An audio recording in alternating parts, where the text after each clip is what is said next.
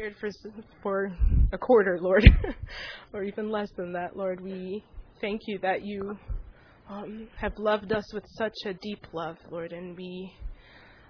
There are no words to thank you, but Lord, we again want to say we love you, Lord, and thank you that it was you who loved us first. Lord, we praise you in Jesus' name. Amen.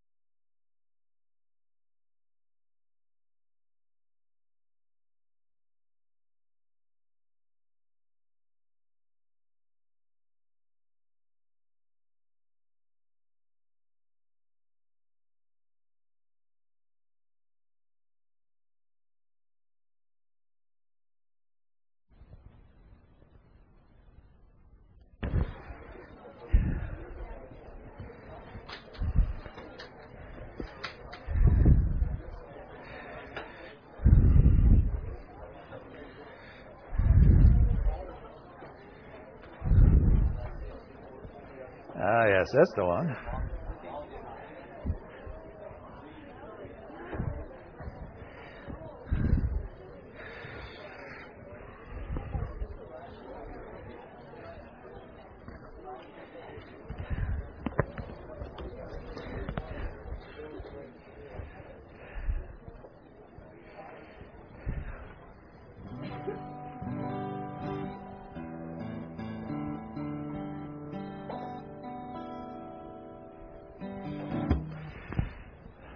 Good evening, ladies and gentlemen.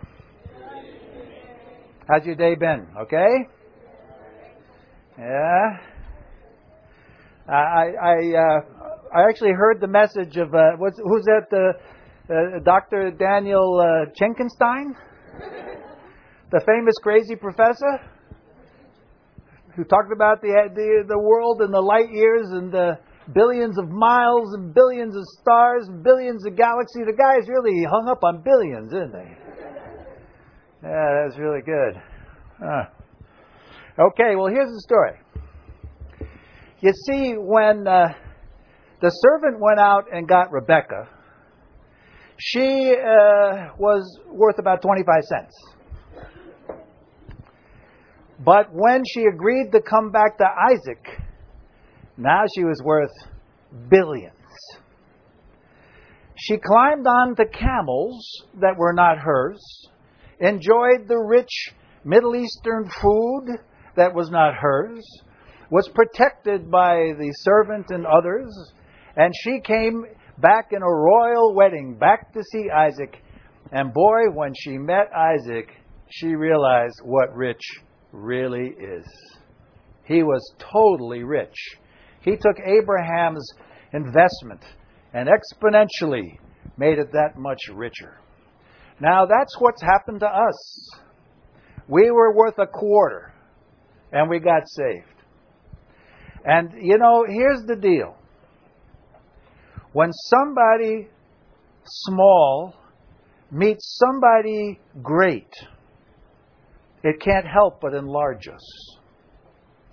So we're in the process of enlargement. You can imagine Rebecca riding on the camel, asking the servant all kinds of questions about Isaac. And the more she comprehended, the more she grew in stature and in love. So we're going to start out on that camel train because you all know this song, right? All right, now let's get on the wagon here. Come on. Some of you have to wake up. Oh, hold it, hold it. I need an assistant. Huh? How, about, I tell you what, the, let's go with the von uh, the Schenkenstein's son, Elijah. Elijah, come on up here and help me out.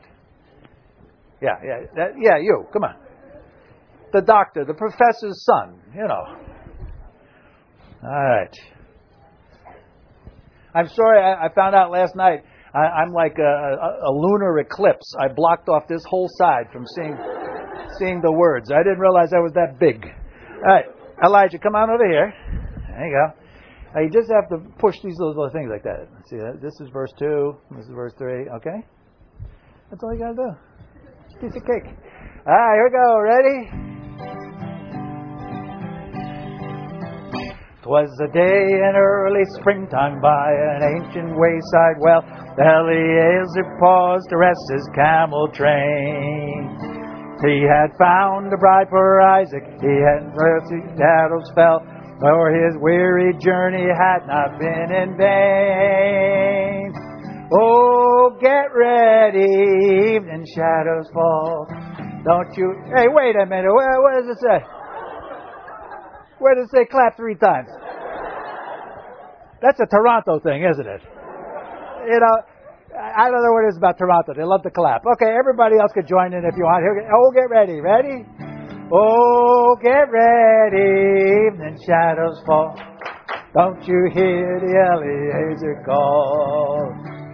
There's going to be a wedding and our joy will soon begin in the evening when the camel train comes in.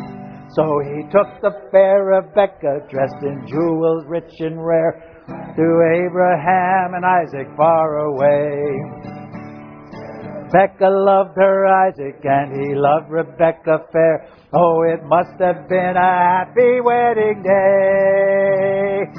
Oh, get ready, evening shadows fall. Don't you hear the Eliezer call? There's to be a wedding and the joy will just begin in the evening when the camel train comes in. Now the blessed Holy Spirit from our God, our God above, has come down to earth to find a worthy bride.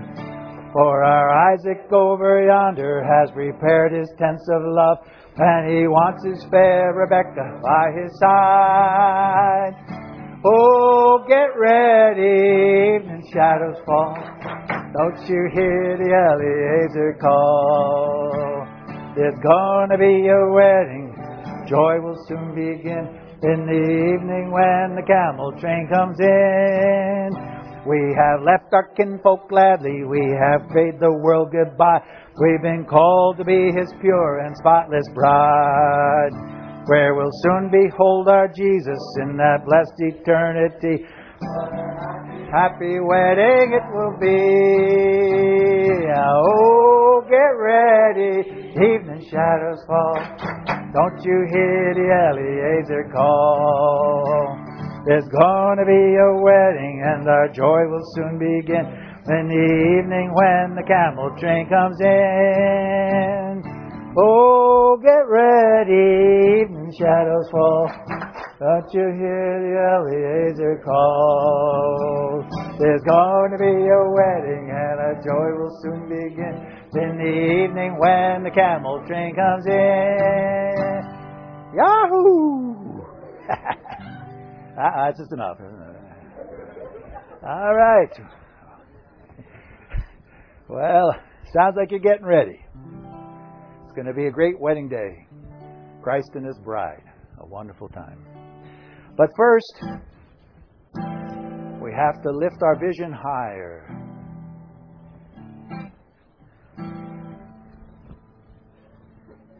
No, no, no. Punch the next one. There's the one I wanted right there.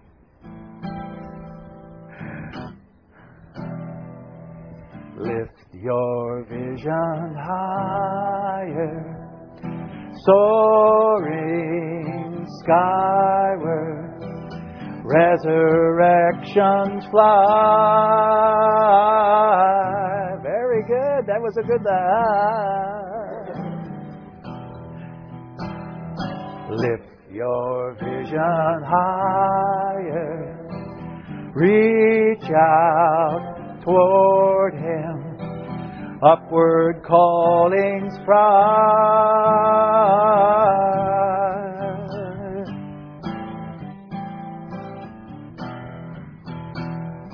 Look beyond the surface of this world. Look at who you really are in Him. Feel the potter's hands with mercy's force. Sense the holy, holy flame within.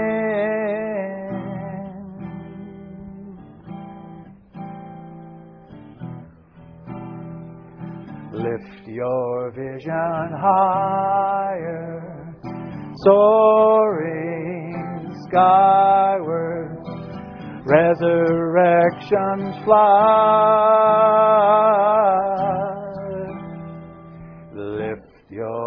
Vision higher, reach out toward Him upward calling pride.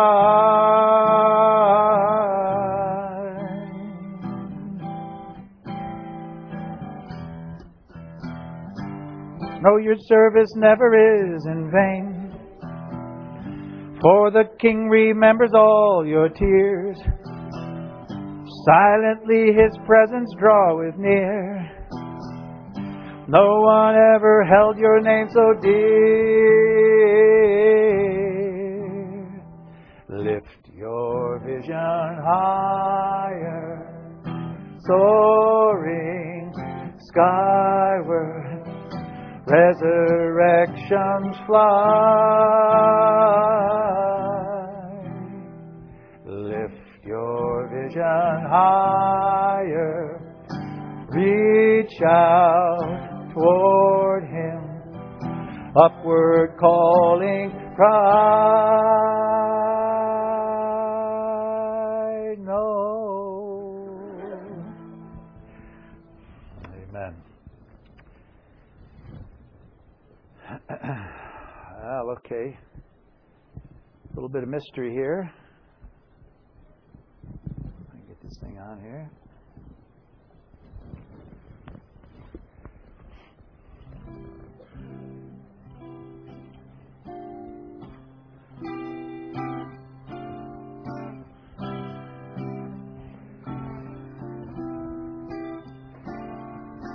There's a mystery of love surrounding you, changing, rearranging the things you do. Do you know is deep love? Not the kind the world talks about. Diving deep in His love. His love is deeper than your broken heart.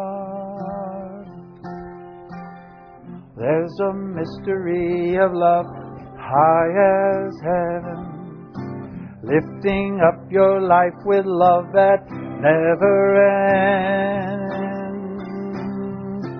Do you know His high love? not the kind the world talks about. Love come down from heaven, bore the cross to save us with his blood.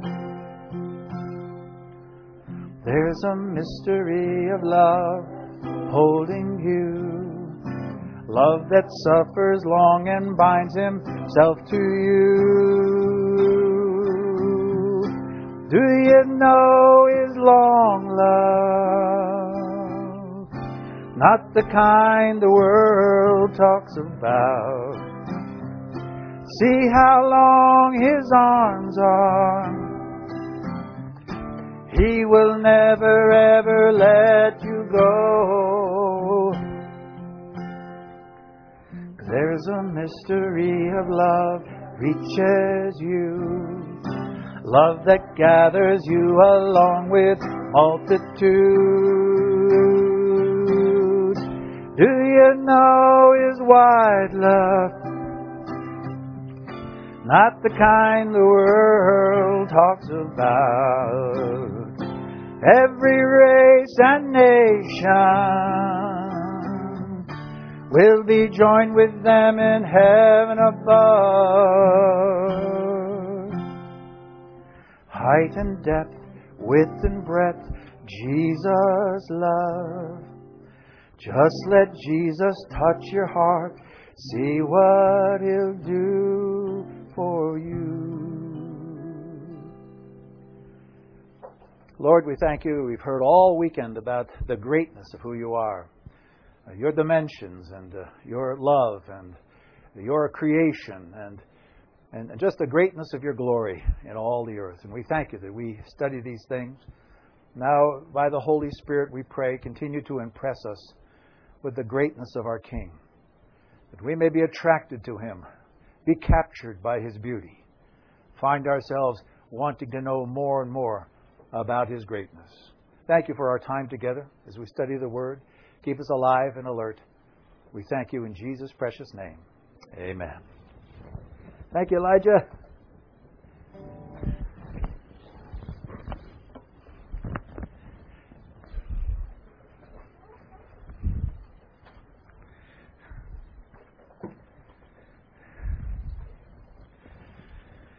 I'm sorry I missed uh, Professor von Schenkenstein there.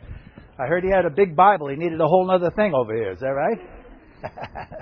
ah, you know what it's like to get older now. He used to laugh at me, right? No, yeah, yeah, yeah, no.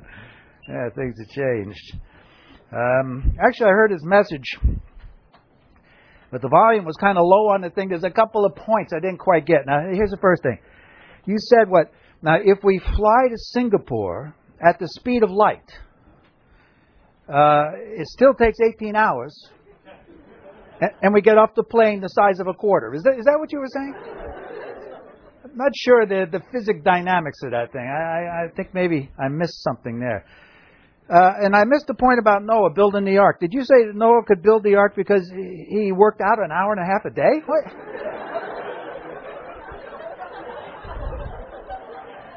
Where did you find that in the scripture? I've been looking.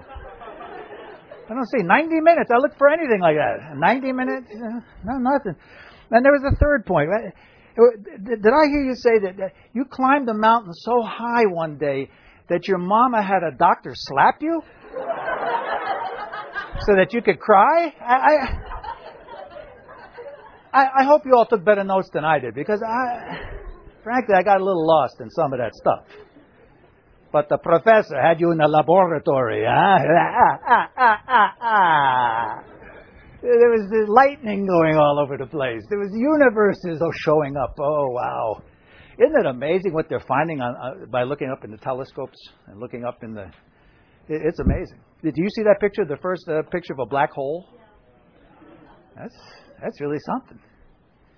Uh, anyway, there we go. Okay, now uh, we want to just read some scriptures in Ephesians. We're trying to sort of stay in Ephesians as much as, as I, I can. I noticed that, that the Prince Lucio and, and Dr. Schenkenstein, they, they went out into John. That's cheating. No, no, you got to stay in Ephesians. We're doing Ephesians. So let's look at some verses in Ephesians as we get started tonight, okay? Uh, that, that little portion that shows us the, uh, what he's trying to, us, to have us comprehend is actually found in Ephesians 2 19 through 22, as he sums up two chapters of the greatness of Christ and the greatness of his church. And so we, he comes to the conclusion, and for this reason he bows his knee to his Father. Uh, 2.19 of Ephesians. So then you're no longer strangers and aliens, but you're fellow citizens with the saints and are of God's household. How big is God's household? Includes all the angels, by the way. Having been built on the foundation of the apostles and the prophets, Christ Jesus himself being the cornerstone, in whom, that is in Christ, the whole building is being fitted together and is growing into a holy temple in the Lord in whom you also are being built together into a dwelling of God in the Spirit. What a tremendous work this is that's being done. We're being built into it. That's part of what Paul means when he says that you might be filled up to all the fullness of God. There's a tremendous work going on at this present time. And then the passage that we uh, are focused on this weekend, beginning in chapter 3, verse 14. For this reason I bow my knees before the Father, from whom every family in heaven and on earth derives its name. Because we're a family now. Do we recognize and comprehend the dimensions of this family? That he would grant you, according to the riches of his glory, to be strengthened with power through his Spirit in the inner man, so that Christ may dwell in your hearts through faith, and that you, being rooted and grounded in love, may be able to comprehend with all the saints what is the breadth and length and height and depth, and to know the love of Christ which surpasses knowledge, that you may be filled up to all the fullness of God.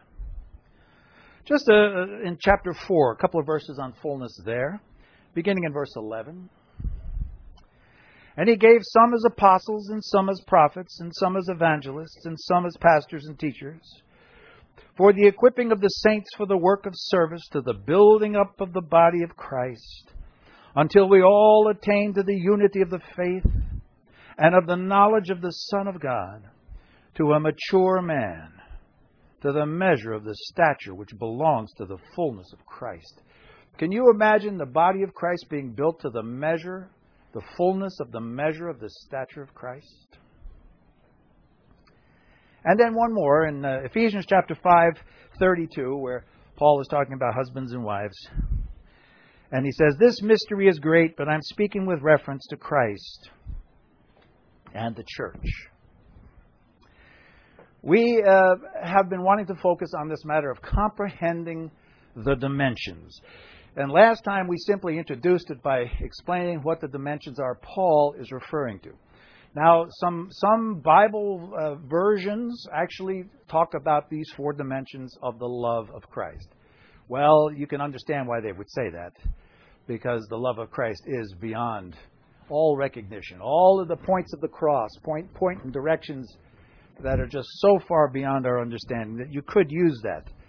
But as we have been trying to look at it faithfully to the scriptures, according to uh, the grammar and everything, we saw that uh, when it comes to this tremendous breadth, length, height, and depth, these dimensions, it was talking about two things that are combined together.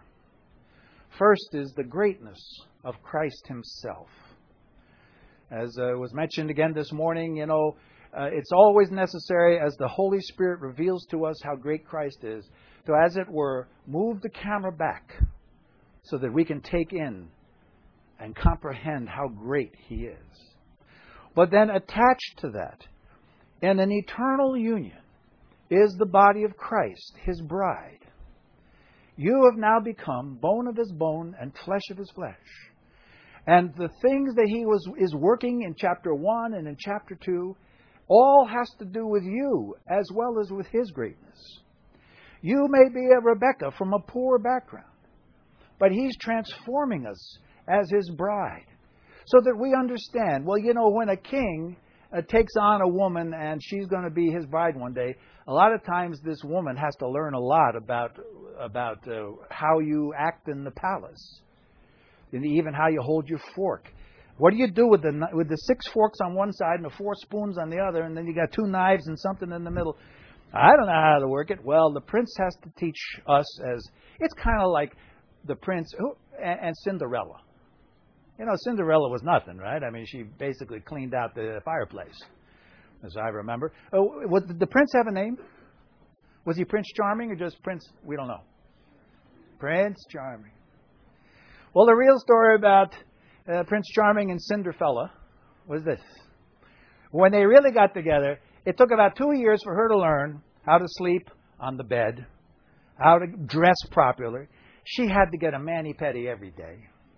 It's a tough job, you know, but somebody's got to do it. She had to learn the court language. You know, she speaks English Slavovia. And she has to learn how to speak the king's proper English, you know. Eh, there's a lot of training involved. And so we're involved in this training. So we're heaped in there with Christ together in this greatness, this greatness that will one day be, as it were, the center of the kingdom, the center of the New Jerusalem. You see, Christ, the picture of the New Jerusalem is this Christ is the center of the New Jerusalem. And all those stones and precious gems and gold around, that's us. There's one great unity in eternity. And this is what we're striving for in this whole thing. But we noticed that as Paul said in chapter 1, the Holy Spirit can reveal to you some of the size and greatness of Christ by revelation. But there is an understanding, a comprehension that comes by living it out and by being joined together with other brothers and sisters. It's like to, together we can see these greater dimensions. By ourselves, we can only see a very narrow thing. You know, we used to have exams that were called in, in, in, in university comprehensives. I don't know what you have anymore. But comprehensives were you sat down and took an examination based on the whole year, both semesters of everything you studied on that on that course. It was a comprehensive examination, not just you know a, a pop quiz from one chapter or something like this. Is comprehensive, and we need to come to a comprehensive understanding of these wonderful dimensions but in order to do that, we've got to see the things together. We've got to be rooted in love. And love has got to be established in us. And the Holy Spirit has to strengthen our inner man. Now, when Paul says inner man, he's basically referring to our spirit being strengthened. Because we start out, when we're first saved, our spirit is born again, but our soul is strong. Our soul is, you know, big Tarzan, me, me, me, me. Our spirit is a still small voice within us.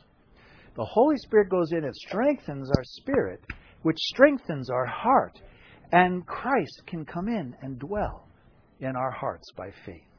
So there's eh, over your over your head, I can see there's a there's a manhole cover and there's a sign over there that says the Spirit at work because He's working on you, working on you, strengthening the inside so that you can understand all of these great things that you're part of. Now, tonight, if I can, I just want to use those four dimensions the breadth, the length, the height, and the depth just to talk about some of the dimensions of Christ and our involvement in Christ. When we talk about the breadth of Christ, we're talking about the gospel. We're talking about how far his reach really is. He is, and when we see the breadth of the Christ, don't forget we have to include ourselves in that broadness of what is going on one day. There's that vision in Revelation chapter 7 where there are those whose robes have been washed in the blood of the Lamb. And how many people were in that crowd? Innumerable. That means you can't count them. There's so many. The gospel is so great and so broad that people are being saved all over the place. I don't know if you realize this. Uh, let me, you know, I mean, there's world statistics. There, there's a, a, a, mission organization, and they keep a book, and they try to keep records in 10 year gaps. So I'm 10 years behind because 2010 is the last one they came out with. But in 2010, how many people do you think are saved every year and become Christians? I'm talking about the whole world. How many people? What do you say? Two what? Two million. Two million. Now you're a little off. Yeah. Eh, that's kind of general statement, but yeah, you happen to be right. Yeah, back there. A lot. Oh well, what are these Sunday school answers? I want numbers, numbers. It, it didn't count the Jenkins-Stein show you numbers? Yeah, a billion. There's only seven billion people in the world. That's going to take six more years and everybody's saved. That's a little over ambitious there. All right, one more. 1,000. Well, he's a little conservative, I would say. What do you think? well, let me put it this way. If you can figure it out quickly, 80,000 people are saved every day. Isn't that amazing? Let me make it more. 3,300 people are being saved across the world while we're having this meeting right now. In an hour. You know what? It's the breadth of Christ's gospel reach. It's the breadth of his great salvation. And it happens to be in 2010, 29 million people a year are being saved by the precious blood of Jesus Christ and the gospel going out. Now, can you sense the breadth of Christ and his gospel? This is a tremendous thing. Right now, there's of course a lot, a lot still going on. Praise God, a lot of things still going on in China, and a lot of people being saved, but not as many as happened uh, ten years ago. Right now, the hotbed seems to be where do you think?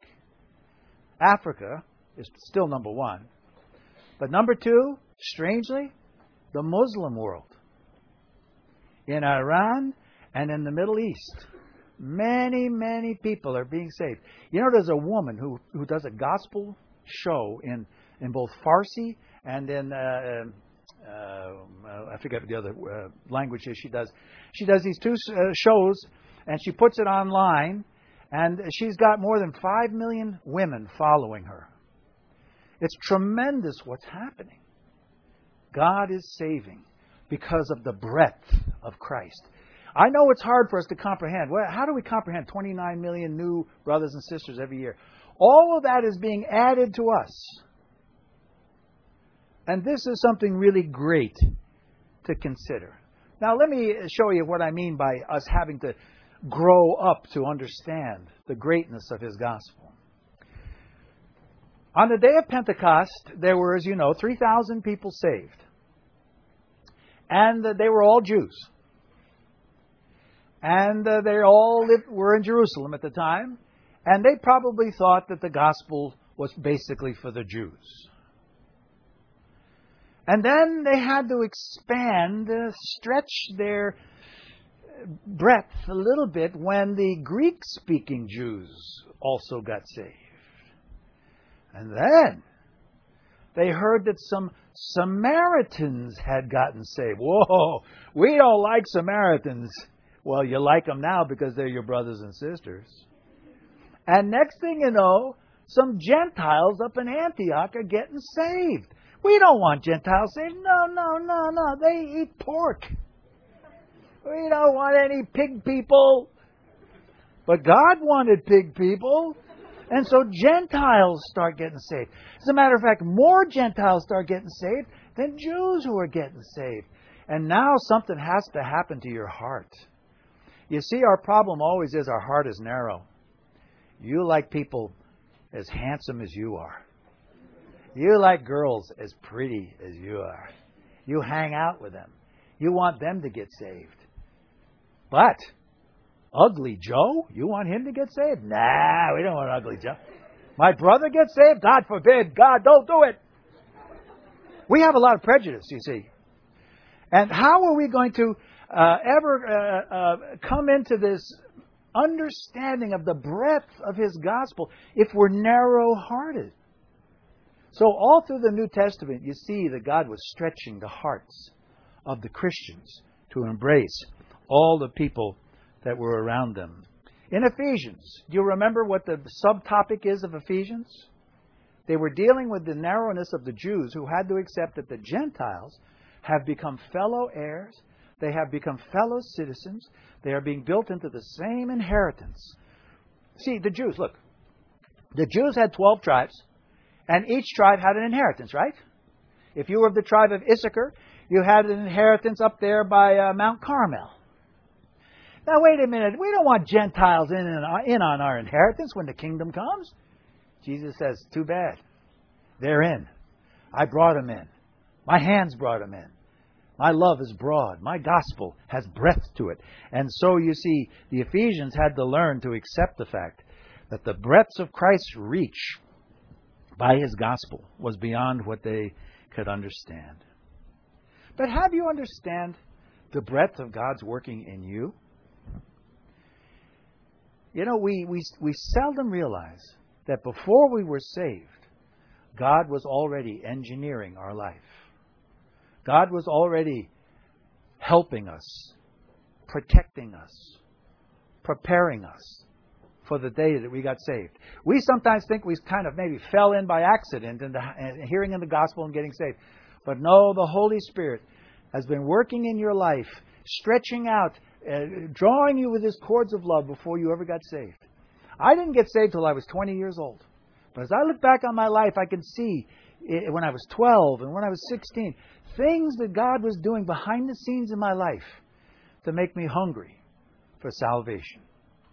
God is at work in the depths of your life. Do you see the breadth of His work and the work of the Holy Spirit?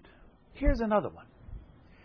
One of the hardest things for us to realize is that God, knowing us, Christ knowing us, sees beyond our faults and sees our value. Sometimes we think we're worth nothing. We feel like we're sinners and we we keep blowing it and making mistakes and getting nowhere and going backwards. And you know what? Christ sees beyond your faults because he's already paid for them. And he sees the gold which he wants to build into you. Now, one day you'll see that. But right now, God's stretching your mind to comprehend that. Because you think whenever, whenever you fail, that God just leaves you and says, ah, I don't like you anymore. No, no, no, no. God, see, God knows you. You remember how John says in 1 John chapter 3? He says, whenever your heart condemns you, God is greater than your heart. And He knows what's really going on. When you feel all condemned and ashamed and such a rotten sinner, God knows your heart beyond that. Even when David did those terrible things like killing Uriah and sleeping with Bathsheba, God saw beyond those things he did because he saw that David had a heart for the Lord. Now, do, let me ask you a question because it all starts in the heart. Do you have a heart for the Lord? If you have a heart for the Lord, the Lord works. The Lord is patient. The Lord stretches. Even if you run away, He has a way of running out there and catching you with His arm and bringing you back to Himself. Some of you have known the Lord and have run away and have come back. You know that Jesus loves you so much. But to comprehend the breadth of that love, when you put it together with all of the rest of us, it's something we comprehend together. That's why. That's why when we get together and we share testimony, suddenly we see how broad Christ really is. How he has reached from this end of the world to that end of the world to bring people to himself. The breadth of Christ, you see it in his salvation. His grace is so broad. We have a song. I don't know if you, you sing this song. It, the title of the song is There's a Wideness in God's Mercy. Have you ever heard of that song? Is it in the hymnary? I, I don't know. There's a wideness in God's mercy. Just think about that. His mercy is so wide. He understands so much. He is so forgiving. It has to do with the breadth of who Christ is. And what He's trying to get you to do is to see that dimension of His love until you have this same kind of love. I think when you begin to comprehend the breadth of Christ, you will more readily witness to your friends. Many of you hide your Christian experience from your friends. But if you realize how far Jesus reaches, even to your friends, you'd be more willing to share the gospel. You see, it has implications in our life. The breadth of Christ. Oh, to have the love of Christ, so rich and pure, so merciful and free. It's bigger than the ocean. You know the song we sing. It's the breadth of Christ. The breadth of Christ. Okay. Now we're going to talk about the length of Christ. Now, when you talk breadth, you talk about something wide and big. It's, it's a measure of bigness.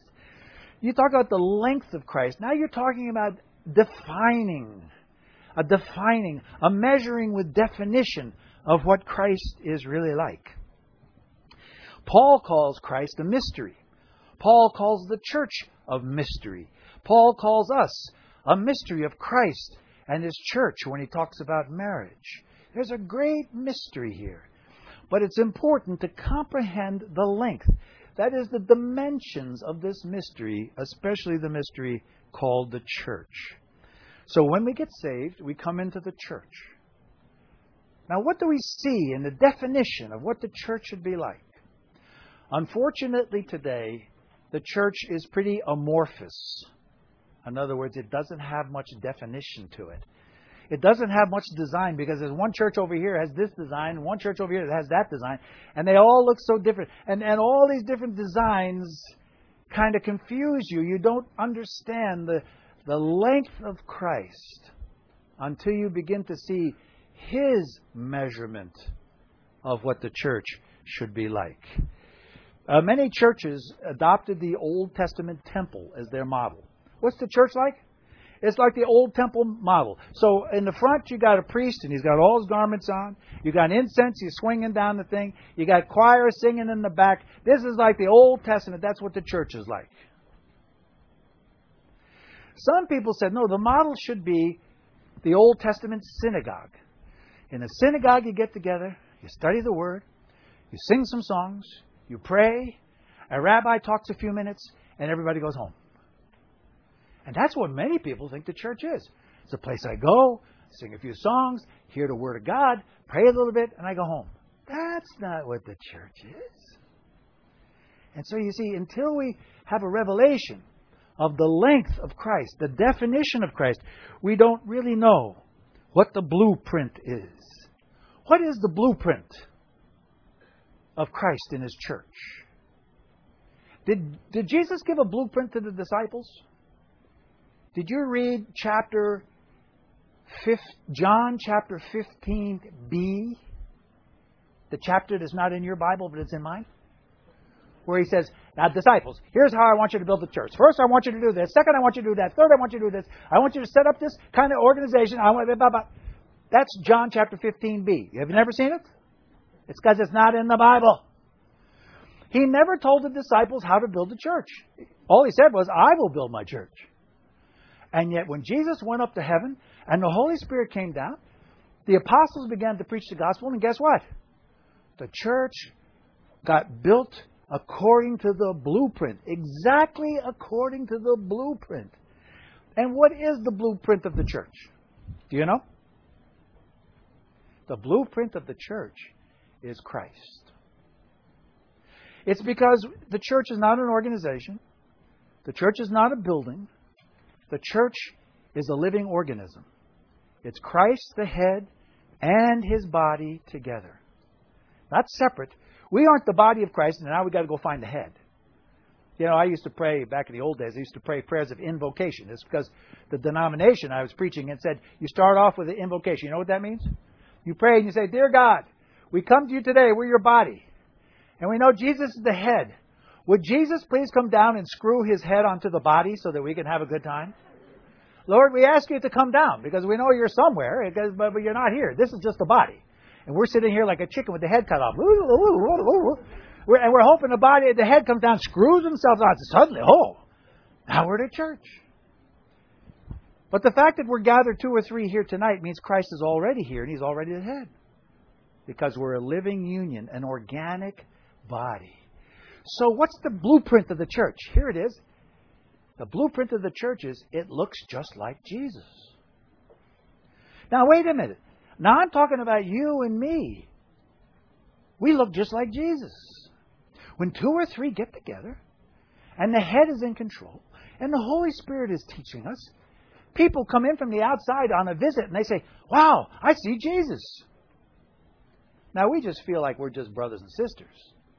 But the church is to be a testimony of Jesus. When somebody sees the length of the church, they see Jesus in his church. This is what the Lord really wants. You know, if you got your Bible there and you're still awake, turn to 1 Corinthians chapter 12 and verse 12. Because in that verse you clearly see what the church really is. In 1 Corinthians chapter 12, verse 12,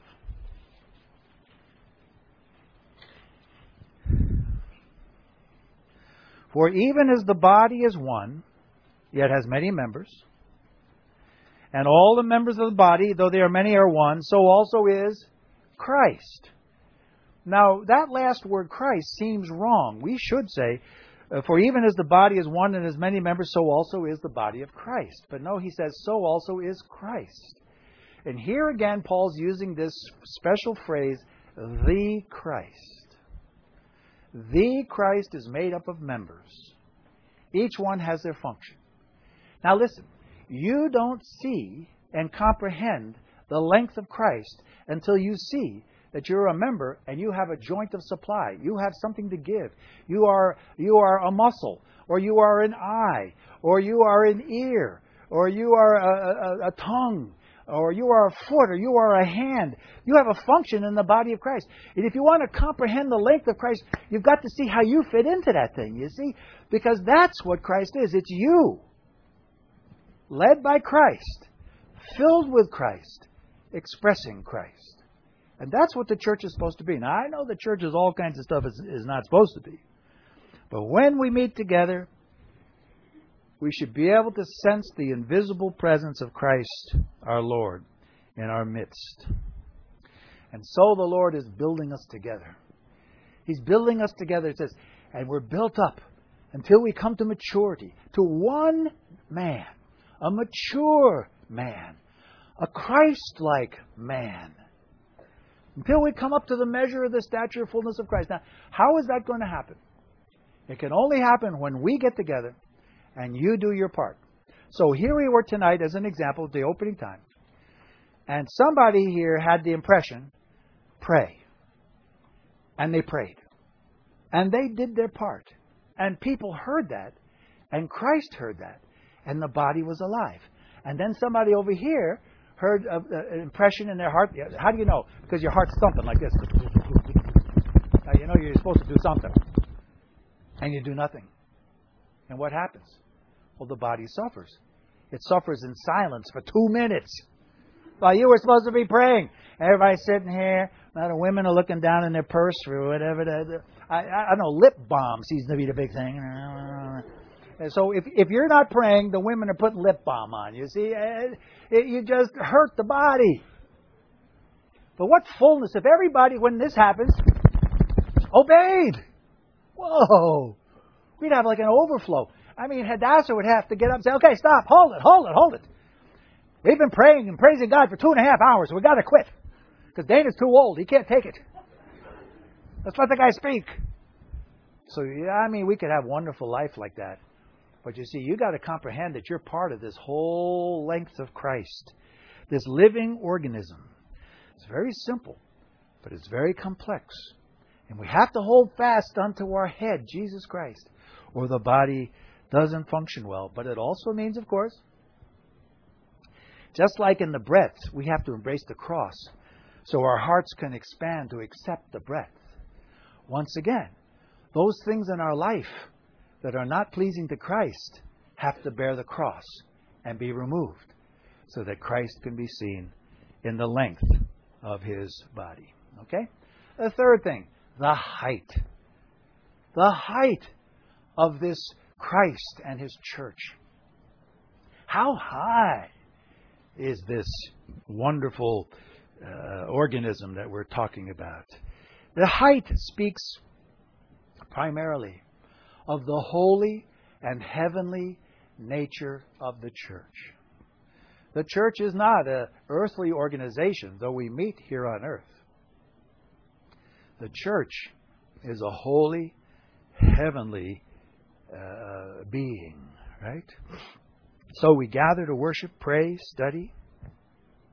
And what does Paul say? See, it's in Ephesians that he keeps showing us that we're really a heavenly reality. We're a heavenly organism.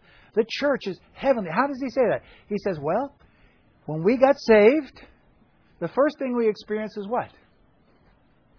We received every blessing in the heavenlies. And then we see Christ seated in the heavenlies. And then, after we're saved, we find ourselves seated in the heavenlies, right? It's in Ephesians chapter 2, verse uh, 9 or something, or 10 or 11, where we are seated with Him in the heavenly places. Now, here we are on earth, and yet we see something of the height of this church, of this Christ in His church. My, my, it touches heaven and it touches earth. And it's everything in between. There's something so high about the church. We, we, we uh, so when these Jews, that Paul writes to in the Ephesians, when these Jews first got saved, they were very earthbound. because they were thinking of their inheritance back in, in Israel.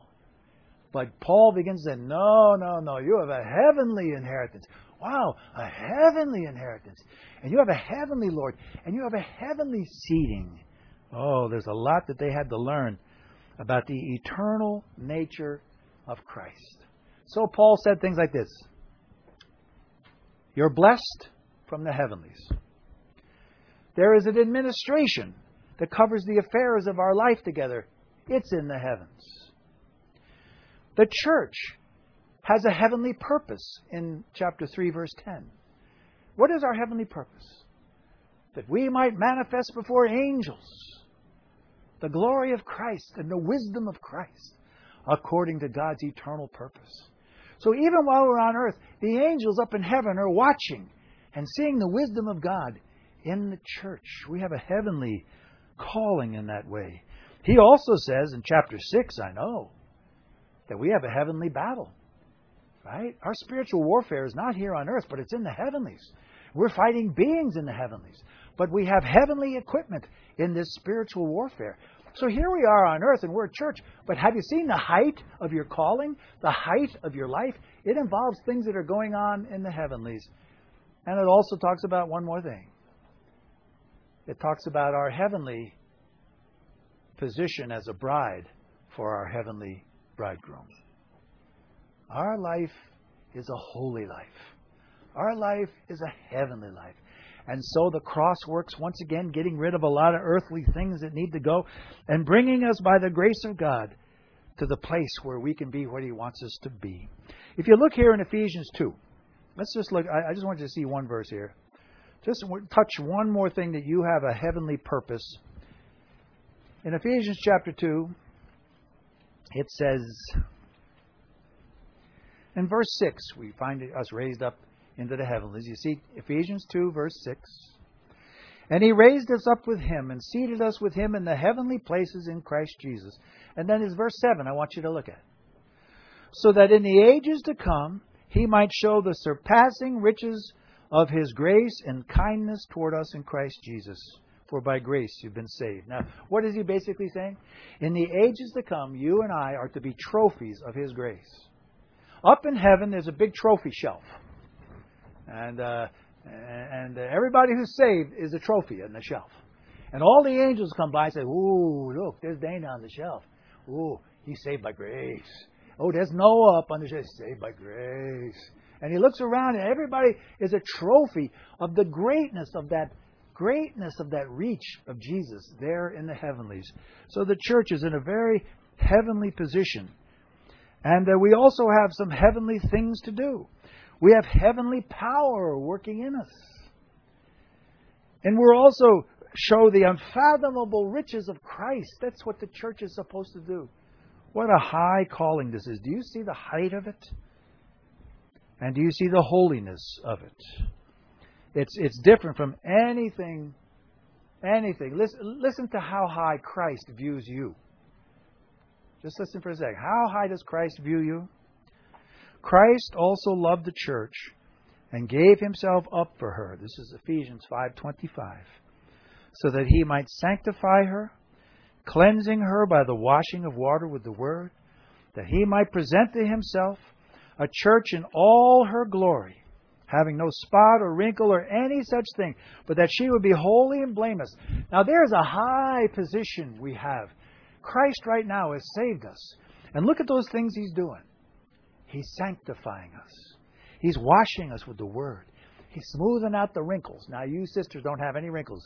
Your face is nice and round, and you're all nice and youngish. Later on, wrinkles. And spots. But He's removing the spots. And He's getting us ready for the great presentation where He presents us to Himself as a bride, ready, perfect, holy, blameless. Ah, wonderful the height, the height of the church. Don't ever think the church is some kind of lowly thing. Your calling is heavenly. Your calling is, is pure. Your calling is separate from the world. Your calling is tremendous. It's, it's in the heavenlies that our life is hid. And we discover that. As we gather together, we comprehend how different the Lord makes his children as He's preparing them. And then the last one the depth. Now, when we talk about the depth of Christ in His church, of course, we're talking about love. Because when we touch Christ, we touch something that's so deep, so wonderful, so abiding, so unchanging. It has to do with the love of Christ. Now, the Holy Spirit has to strengthen our inner man so we can know by experience the surpassing knowledge, love of God. So, Paul ends our little portion here in Ephesians 3 by saying, And to know the love of God which surpasses knowledge. Now, I don't know how much you know about the love of God, but it's beyond knowing. And how do we discover it's beyond knowing? Because we realize how undeserving we really are. And it's just at that time that we see how great His love really is. I mean, the depth was there, and we saw it in the Gospels. To us, we, we, we read those Gospel stories, we go, la, la, la. It's just stuff we've read before, and it, it kind of rolls right off our back. But listen, Jesus loved prostitutes. Jesus loved sinners. Jesus loved lepers. Jesus loved his enemies. Jesus loved Judas. Jesus' love has a depth to it. And you see it when you read the Gospels. And you see the way he loved his disciples. His disciples were a little bit like nudniks. They said a lot of wrong things. They thought a lot of wrong things. They did a lot of wrong things. But Jesus loved them to the end. His love never died for them. He loved them. He kept them. He taught them. He trained them. How about you? How deep is His love for you? How deep is your love for Him? You know, He saved you. You met Him then. Again, you met Him when uh, you were consecrated. You met Him when He answered your prayers. You met Him in a tough situation where you felt like God was with you. How about you? Have you met Him when you've denied Him, when you were unfaithful to Him? How deep the Father's love for us. We sing these songs, they're so wonderful. Oh, if we could just see. You know what happens to a person when they sense somebody has deep love for them? You know, a husband and a wife gets married, and they love each other. But a lot of times their love is pretty shallow. They just know each other a little bit. But as they go on more and more, they got a choice. Either they can fall out of love with one another, or that love goes deeper. For love to go deeper, there's got to be a lot of grace, a lot of forgiveness, a lot of mercy, and grace goes deeper, and love goes deeper. And if you stay together, when you get married for a long enough period of time, you sense how deep the love of God, even in your marriage. And you can comprehend something of the depth of this love. You know, some of you are going to fail him, and you'll find that he still loves you. Some of you are going to go through a really dark time.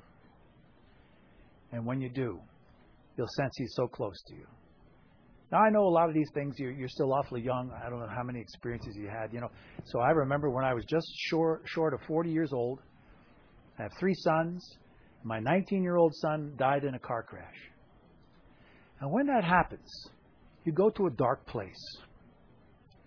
And there I found Jesus with me, loving me, even when I couldn't love him, even when my soul was shattered, we would go through a process of healing where we finally come back. But I know by experience, when you go through a dark place, don't you think that He ever leaves you.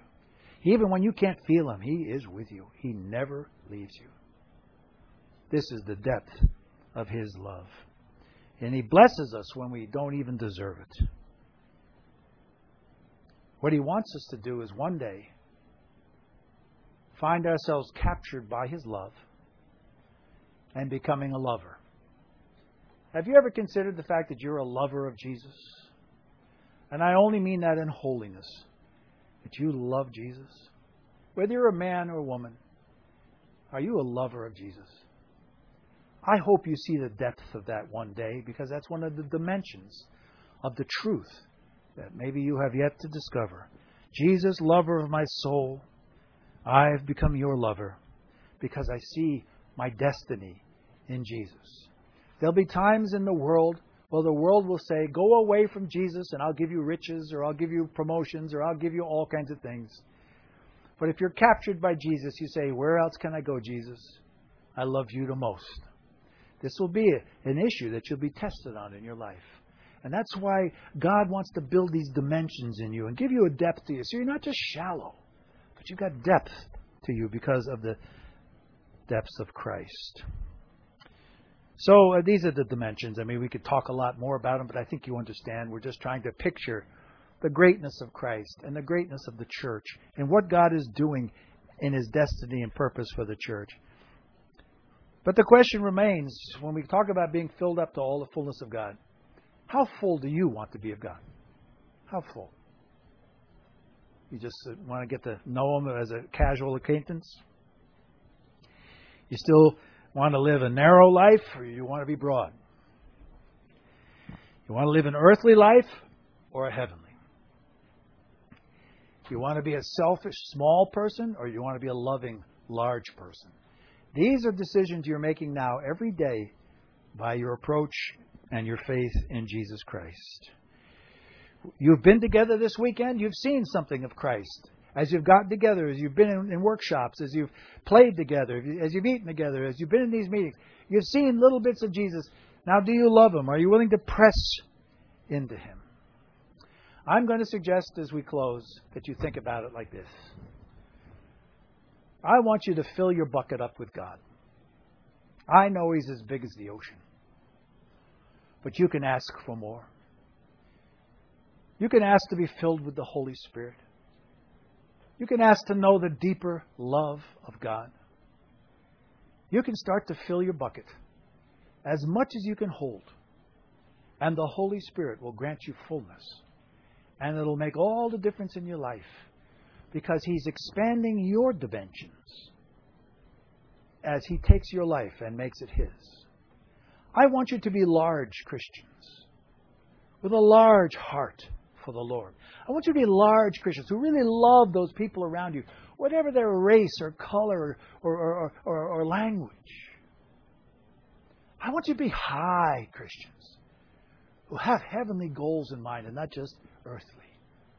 And I want you to be wonderful, deep Christians. Not just shallow ones that fly away, but deep Christians. All that comes by saying, Lord, fill my bucket, fill my life. So I'm going to have a final prayer now, and I'm going to just ask this. Now, please, don't do it because you want to do it. I'm going to ask people to stand who, through this weekend, really felt you want to come to a higher level. You want to fill your bucket with the fullness of God as much as you're able. And I'm going to ask you to stand and I'm going to pray with you. So at this moment, if you want to say to God, God, fill my bucket full of yourself. I want to be high and deep. I want to be wide and long. I want to be like Jesus. Then I, will ask you to stand. If you're still thinking about it, you can you just sit there and think. It's okay. Lord, I, I know you see everybody here. You know the hearts of people sitting down and standing up. But Lord, I pray that you take even this simple uh, a, a step, this simple testimony as they've stood up tonight. Lord, we want to be filled with you. The one thing that we've begun to see is how beautiful you are. Lord, we're captured by your beauty. And we can only come to you and say, Lord, fill us by your Holy Spirit. Fill us with the knowledge of God. Fill us with the love of Jesus Christ. Fill us up to the fullness of God. Only you could do it, Lord. You say you can do it by the power that's working within us. You're able to do this beyond what we ask or think. Fill us with God. Fill this congregation with God. Fill these young people with God. Make it so that when they grow up, they'll make that church fuller where they live because they're full of Christ. Oh, Lord, we're so tired of emptiness and, and laziness and, and deadliness. We pray for the life of God to be seen in your glorious bride. We pray that you'll, uh, uh, by the cross, cleanse us from things that hold us back and fill our bucket with Jesus Christ till all the world can see. Take these dear lives that are standing before you, take them at their word, and fill them, Lord. Fill them with the life of God and make them overflow in a testimony of His grace and of His love. We pray in Jesus' precious name. Amen. Please be seated. Thank you very much for putting up with me, and uh, especially Lucio and Daniel. They really had to put up with me.